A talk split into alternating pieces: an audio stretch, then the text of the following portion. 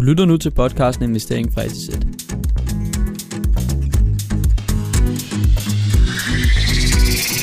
Velkommen til Investering fra A til Z. I dag der skal vi snakke om noget en anden form for investering, når man tænker på ejendomsinvestering, og det er nemlig house hacking. Og det vil Benjamin ligesom nævne lidt om, hvad omhandler. Ja, i bund og grund er house hacking bare det, at du køber en ejendom, hvor du bor en lille del af det selv, hvor du så lejer resten, øh, resten af ejendommen ud.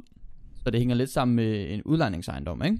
Ja, her bor du bare selv i den. Nemlig, hvor du så, den her indtægt, du får ind på lejen, øhm, det rækker helt eller delvis til at betale de låneomkostninger, du har til netop den her øh, ejendom. Og så resultatet det er jo, at du bor mere eller mindre gratis, eller du bor i hvert fald billigere, øh, imens dine lejere, de afbetaler på dit lån. Ja. Så du bor i din egen ejendom, eget hus, eget øh, lejlighed, kan man sige, øh, mens at dit lån, det ligesom bliver helt eller delvist afbetalt. Ja, så det er, jo, det er jo faktisk det, man kan sige, er, at du faktisk bor gratis. Fordi hvis, hvis nu, at det, den leje, du får ind via din øh, lejer, betaler for dine låneomkostninger, så har du faktisk ikke andre omkostninger til huset. Jo, nogle altså øvrige omkostninger og nogle uforudsete og sådan noget. Men hvis, det, er- hvis dit øh, lejebeløb er højere end låneomkostningerne, så er der faktisk også et cashflow at danne ved det, i nogle tilfælde.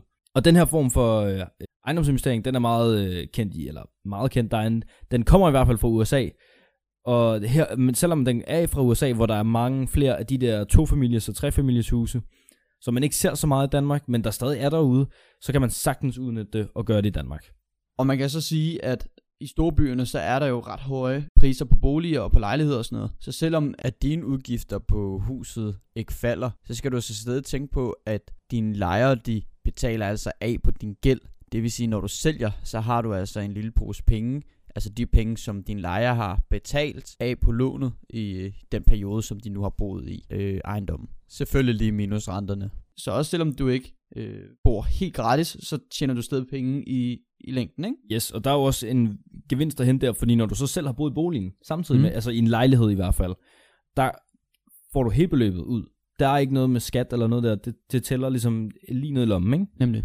Og selvom det kan lyde som noget rigtig voksne i gåstegn øh, kun kan gøre ved at købe et stort hus og lege noget ud, så kan man faktisk godt udnytte det, når man skal studere i storbyerne. Og det vil man kunne gøre ved, som Benjamin nævnte lidt, at man køber en større lejlighed i et område, der måske er lidt billigere end, end de andre områder, hvor man, hvor man skal bo til en dyr husleje. Fordi her vil du så have råd til at købe lejligheden og eventuelt have et værelse eller to, som du kunne lege ud til dine kammerater eller nogle andre, du gerne vil bo sammen med.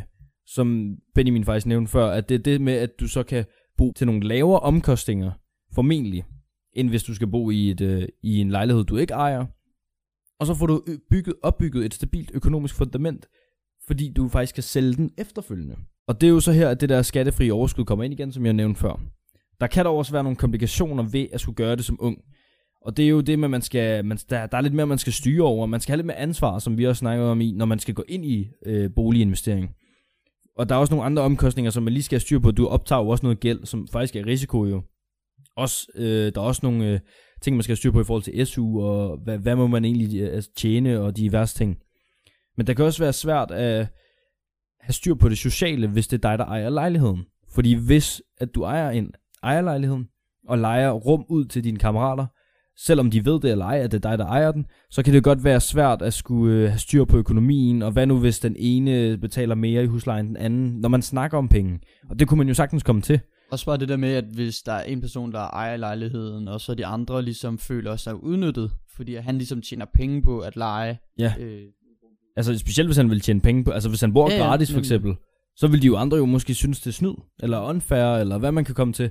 Så, så det er mere det der med, at man skal have, hvis man gør det som ung, så skal man i hvert fald have en, øh, en vis kontrol over situationen. Om, de, om dem du leger ud til, så ved det eller ej, at det er din, det er jo det er op til dig selv, om du føler, de skal vide det.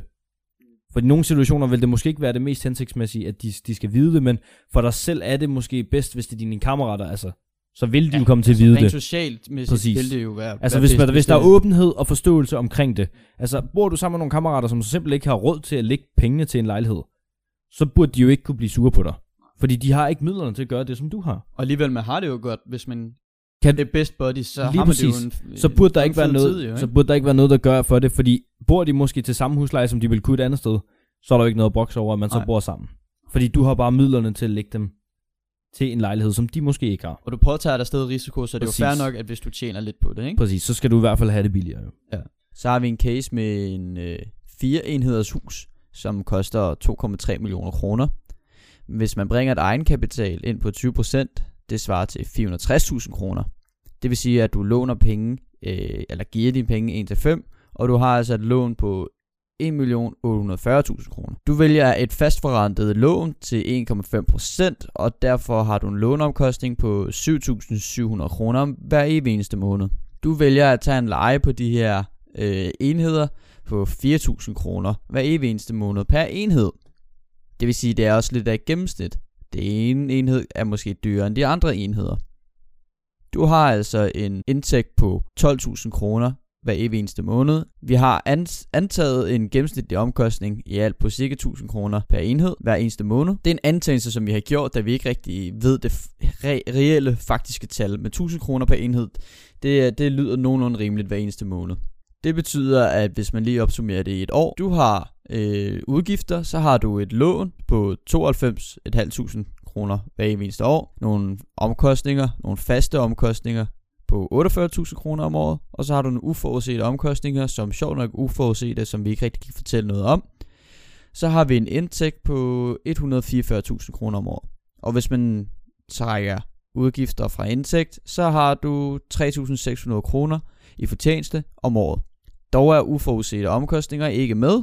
Du bor gratis, mens andre afbetaler af på dit lån. Er lige næsten 0 kroner, jo, når man skal Ja. se det store billede. Det her tilfælde i hvert fald 4.000, ikke? Ja, i hvert altså, fald du sparer i 4.000. hvert fald 4.000, som de andre betaler i husleje. Nemlig. Så altså, bare det at kunne spare 4.000 i et budget, Ja. er jo massivt i forhold til privatøkonomien. Nemlig. Altså, huslejen er jo ofte den største post. Og det 4.000 kroner ekstra om måneden, den kan du altså lægge i et andet sted. Om det kan være i din opsparing, eller om du vil gå ud og bruge den på fornøjelse, eller om du vil investere dem i nogle aktier, eller obligationer, ETF'er, et eller andet. Det er jo op til dig. Du får i hvert fald mulighed for noget frihed, som du ellers ikke havde haft. Lige præcis. Altså, den her, den kunne jo sammenlignes faktisk til en ejerlejlighed. Næsten. Altså, prisen er måske lige den lave ende. Men hvis man køber en, altså hvis man kunne finde en ejerlejlighed i måske ikke en af de store byer, eller mindre studenterbyer, så vil det her jo ikke være urealistisk. For eksempel i Odense, så ved jeg ikke rigtig, om Præcis. det her det vil være helt urealistisk. Altså, det vil jo ikke være helt urealistisk. Måske være lidt højere tal, men til gengæld vil man også have en lidt højere leje end 4.000 jo. Formentlig ikke. Altså i hvert fald deromkring. Men kan du bo gratis som studerende, så er det jo, altså, det er jo massivt. Altså at få SU, så man kan bruge alle pengene. Det vil, det vil jo gøre, at du ikke behøver at skal have et studiejob måske. Kan fokusere 100% på studiet. Og, altså, og stadig have penge. Det vil jo være noget, en game changer. Man vil ud fra househacking generelt set, ikke kun på de unge mere, fordi det er for alle, vil jeg mene i hvert fald. Altså jeg vil også godt kunne se mig selv gøre det som Helt 40-årig. Helt sikkert. Fordi, ey, altså er jeg 40, og jeg måske stadig har børn, så kan man stadig finde et område, hvor man kan købe nogle boliger og lege noget af den ud. En større bolig, det kan også være en stor bolig, hvor der måske er en lejlighed i kælderen, eller alt muligt. Der er mange muligheder inden for det her.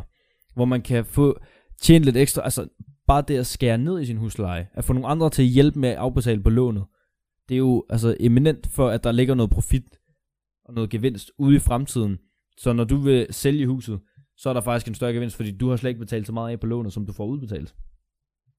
Så, så jeg vil klart mene, at hvis man sidder og enten har et hus, hvor der er masser af plads, eller skal til at købe sit første hus, så prøv at overveje det en gang. Jeg siger ikke, du skal gøre det. Men hvis man sidder og virkelig gerne kunne tænke sig at komme ind i ejendomsinvestering, eller som Benjamin, du siger, at, at man gerne vil være økonomisk uafhængig på et tidspunkt, så det her er en genial måde at komme til at starte på det på, hvis man virkelig skal have et hus, man selv skal bo i.